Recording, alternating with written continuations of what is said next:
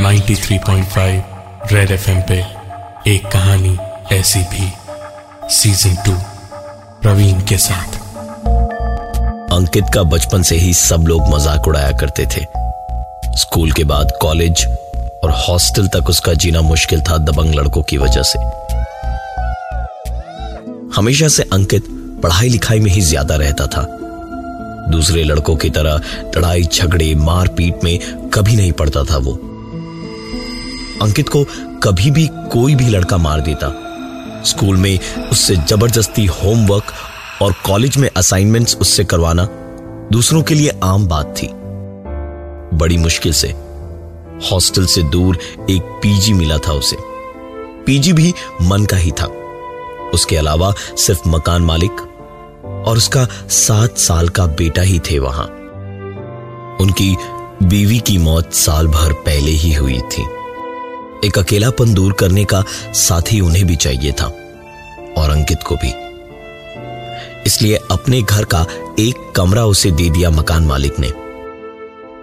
छोटा सा कमरा था, जिसमें दो बेड थे, सर के ठीक पीछे। ऊपर दीवार पर एक बड़ा सा आईना था।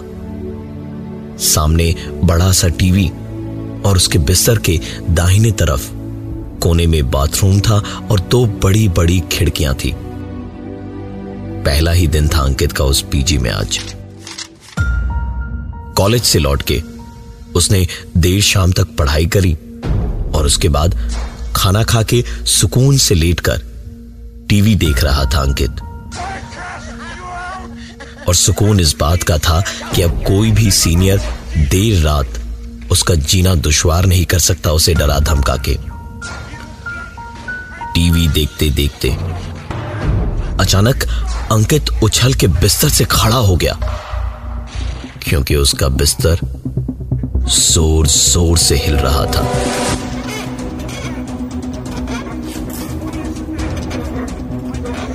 टीवी म्यूट किया। तब जाके अंकित के कहीं जान में जान आई।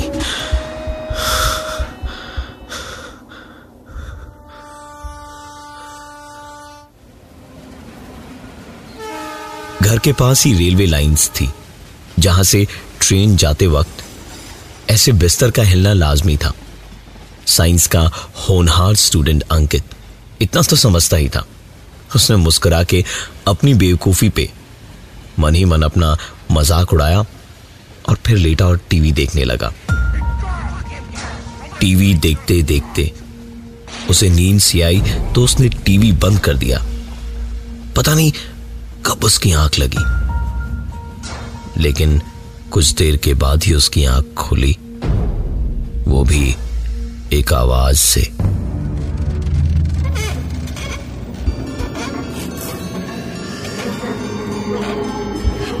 इस बार उसका नहीं, बगल वाला बिस्तर हिल रहा था।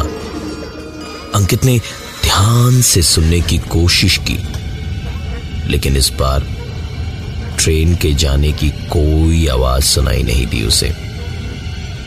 अंकित का गला इतने में ही सूख चुका था। वो कुछ भी करे, इससे पहले ही एक आवाज़ हुई।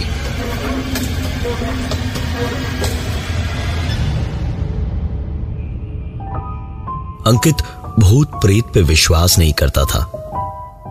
लेकिन काफ़ी घबरा ज़रूर गया था। उसने टीवी थोड़ी तेज आवाज़ पे चलाकर अपनी नींद उड़ाने की कोशिश करी।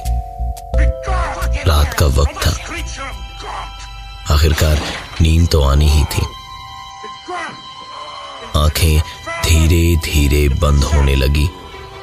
तो टीवी ऑफ़ करने की सोच ही रहा था अंकित। जब अपने आप ही टीवी बंद हुआ। उसी नींद भरी आँखों से अंकित ने देखा कि टीवी की बंद पड़ी स्क्रीन पर किसी की परछाई दिख रही है। अंकित ने आँखें मल के देखा कि वहाँ कोई परछाई नहीं थी। इतना सब कुछ होने से अंकित बहुत घबरा गया था। वो तुरंत उठा और बाथरूम के अंदर गया मुँह हाथ धोने के लिए।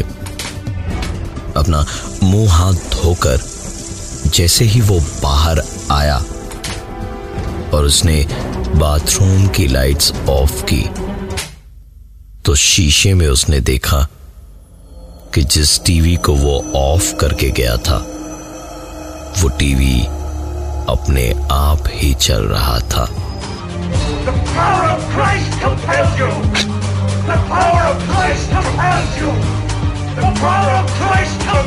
अंकित ने पता नहीं क्या सोचा।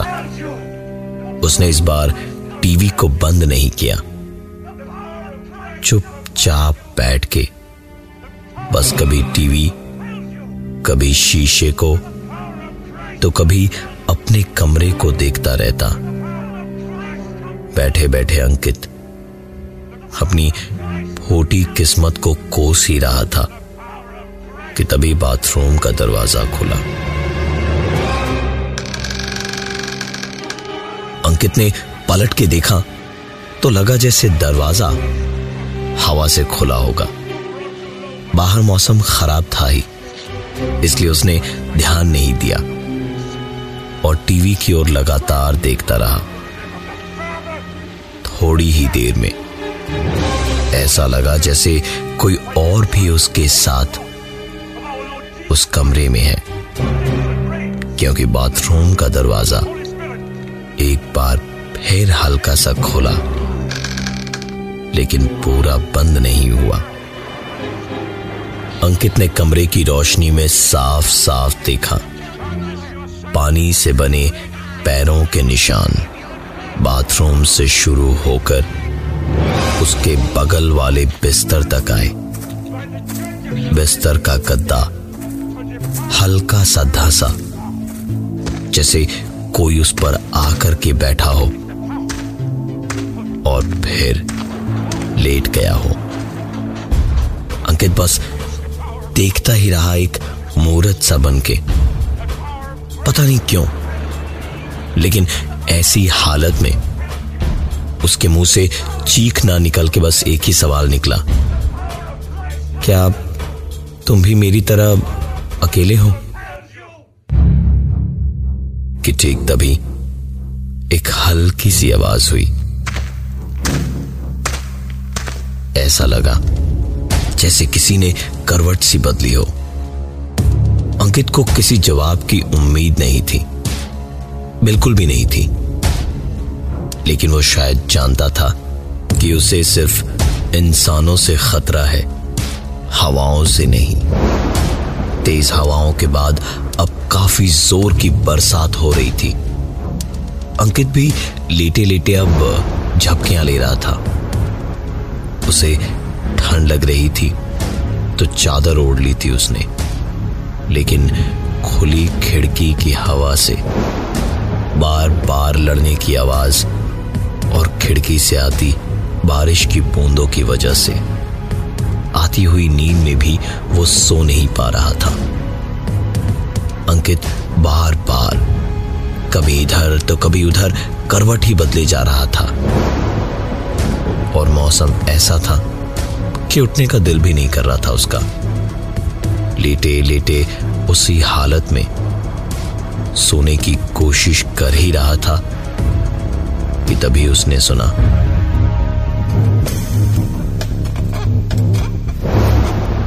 ऐसा लगा जैसे उसके बगल के बिस्तर से कोई उठा और उसके बाद पहले खिड़की का दाया और फिर बाया पल्ला किसी ने खींचा और खिड़की की कुंडी लगा दी।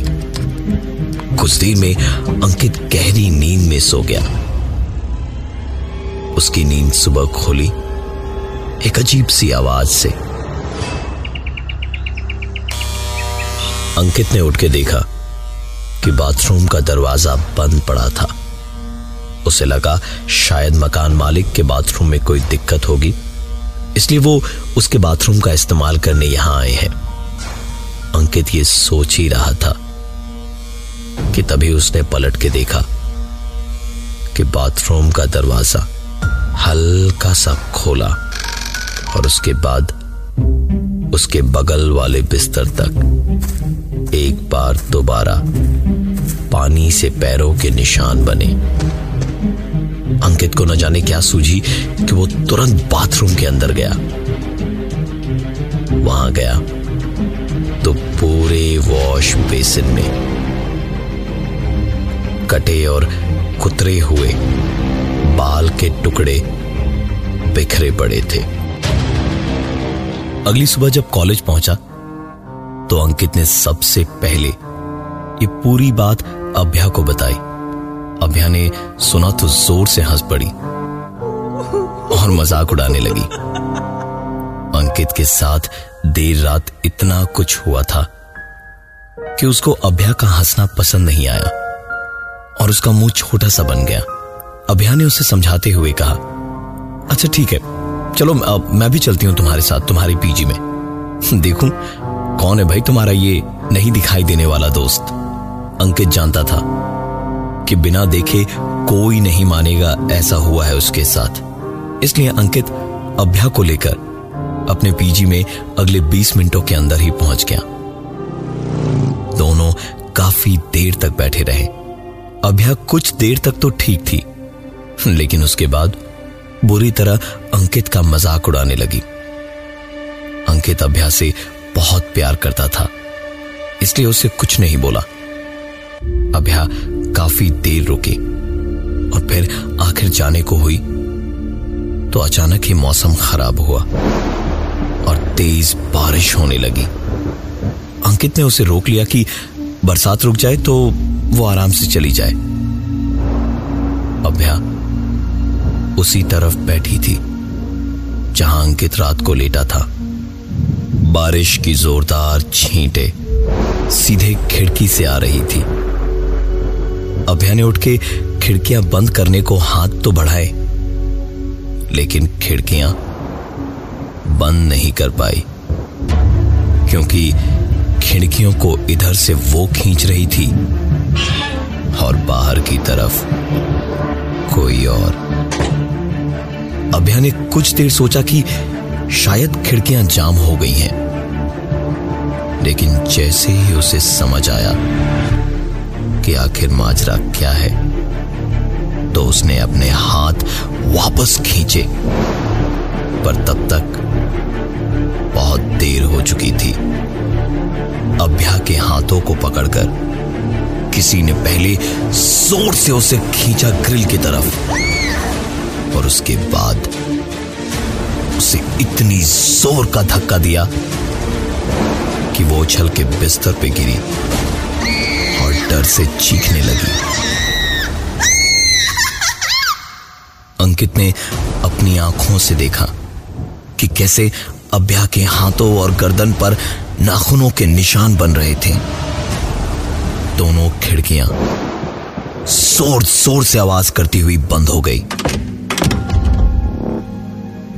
दरवाज़ा भी वैसे ही बंद हो गया।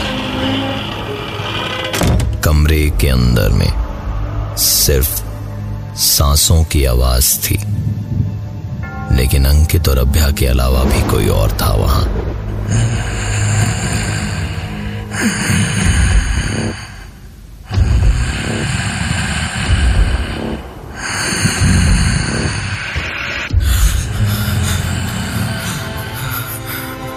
सर्दी उतनी नहीं थी जितनी इस वक्त लग रही थी। घुटन सी हो रही थी और अंकित से जब रहा नहीं गया तो वो फूट फूट के रो पड़ा और कहने लगा, प्लीज़ अभ्या को जाने दो। प्लीज़, लेटर को। मैं यही हूँ। मैं कहीं नहीं जा रहा। प्लीज़ प्लीज़ प्लीज़ मेरी मेरी अभ्या को कुछ मत करो। उसे कुछ हो गया। तो मैं पागल हो जाऊँगा। प्लीज़, मेरी को छोड़ दो। मेरी को छोड़ दो।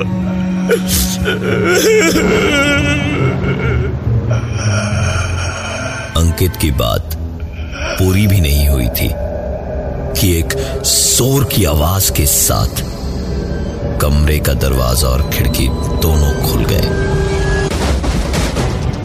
अंकित का इशारा मिलते ही अभ्या तुरंत वहाँ से भागी और उसके कमरे से निकलते ही दरवाज़ा एक बार अपने आप बंद हो गया।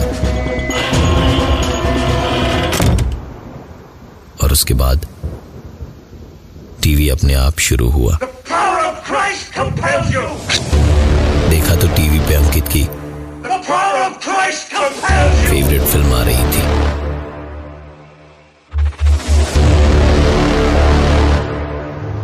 लेकिन नीचे ताला लगा था। इसलिए डरती डरती वापस दबे कदमों से अंकित से चाबी मांगने ऊपर तक आई। कमरे के पास पहुँची। तो उसने सुना, अंकित जैसे किसी से बात कर रहा था। बातें समझ तो नहीं आ रही थी, लेकिन साफ़ समझ आ रहा था कि अंकित किसी से झगड़ा कर रहा था। कि क्यों अभ्या को नुकसान पहुँचाया? क्या ज़रूरत थी उसको ऐसे डराने की? अभ्या ने तुरंत झटके से दरवाजे को खोला तो देखा अंदर अंकित अकेला था। अंकित एकदम से जैसे अंकित नहीं था।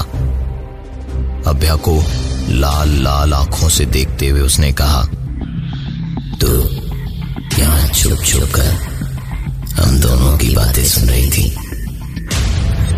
आइंदा कभी हम दोनों के बीच में ना आना। इस चार दीवारी के अंदर ये मेरा है और इसके बाहर तेरा है। अभ्या शायद बात पूरी सुनने से पहले ही बेहोश होकर ज़मीन पर गिर पड़ी। अंकित, एकदम से जैसे किसी गहरी नींद से जागा था। अंकित ने अभ्या को गोद में उठाया और उसे बदहवास सा गोद में उठाए। बाहर लेके जा रहा था ताकि किसी डॉक्टर के पास उसे ले जा सके। कि तभी सीढ़ियों से उसका मकान मालिक उसे दिखाई दिया। उसने देखते ही अंकित से कहा कि ये कौन है? और बेहोश कैसे हो गई? अंकित ने बात संभालने के लिए कहा कि आ, पता नहीं क्या हुआ मैं डॉक्टर के पास ही ले जा रहा था। अच्छा हुआ जो आप आ गए। मकान मालिक के कहने पर अंकित उसे लेकर वापस घर के अंदर पहुँचा। कि तभी मकान मालिक ने कहा, नहीं, तुम्हारे कमरे में नहीं, मेरे कमरे में लेके चलो इसे। अंकित चुपचाप सर झुकाए, अभ्या को उठाए, मकान मालिक के कमरे में गया। तो मकान मालिक ने कहा कि, सच बताओ, कैसे बेहोश हुई है ये लड़की? बदले में अंकित ने उन्हें पूरी बात बताई। सारी बात जानने के बाद मकान मालिक ने बताया कि ये घर पहले भी पीजी था, लड़कियों का पीजी। जिस बिस्तर पर अंकित रहता है, उसके बगल वाले बिस्तर पर एक लड़की रहने आई थी। बेहद खूबसूरत थी वो, पर वो भी तुम्हारी तरह, यानी कि अंकित की तरह ही पढ़ाई लिखाई में दिन भर लगी रहती और कॉलेज में सीनियर्स की रैगिंग से तंग आकर उसने एक दिन उसी कमरे के अंदर सुसाइड कर लिया था। अंकित की और उस लड़की की कहानी एक जैसी होने की वजह से उसे अंकित से शायद हमदर्दी महसूस हुई और अपनी मौजूदगी में किसी और लड़की की मौजूदगी उससे बर्दाश्त नहीं थी शायद। इसलिए अभ्या के साथ इतना कुछ हुआ। आज उस बात को तकरीबन सात साल हो चुके हैं। अंकित वहाँ उसी कमरे में अकेला रहता है। मकान मालिक और उसके बच्चे को गुजरे हुए छह साल हो चुके हैं। और उनका कोई वारिस भी नहीं था। इसलिए अब इस घर का मालिक अंकित है। अंकित घर पे ही बच्चों को ट्यूशन पढ़ाता है और उसी से उसकी रोजी रोटी भी चलती है। बच्चे घर आके पढ़ते हैं, राशन कोई घर पे पहुँचा जाता है और अगर अंकित की तबीयत खराब होती तो डॉक्टर भी घर पे ही आते थे। वो अंकित, जिसे कभी कोई पसंद नहीं करता था, उसी अंकित से आज कोई इतना प्यार करता है। कि उसे उस घर से बाहर भी नहीं निकलने देता। मैं हूँ प्रवीण, और ये थी आज की एक कहानी ऐसी भी। 93.5 रेड एफएम पे एक कहानी ऐसी भी सीज़न टू प्रवीण के साथ।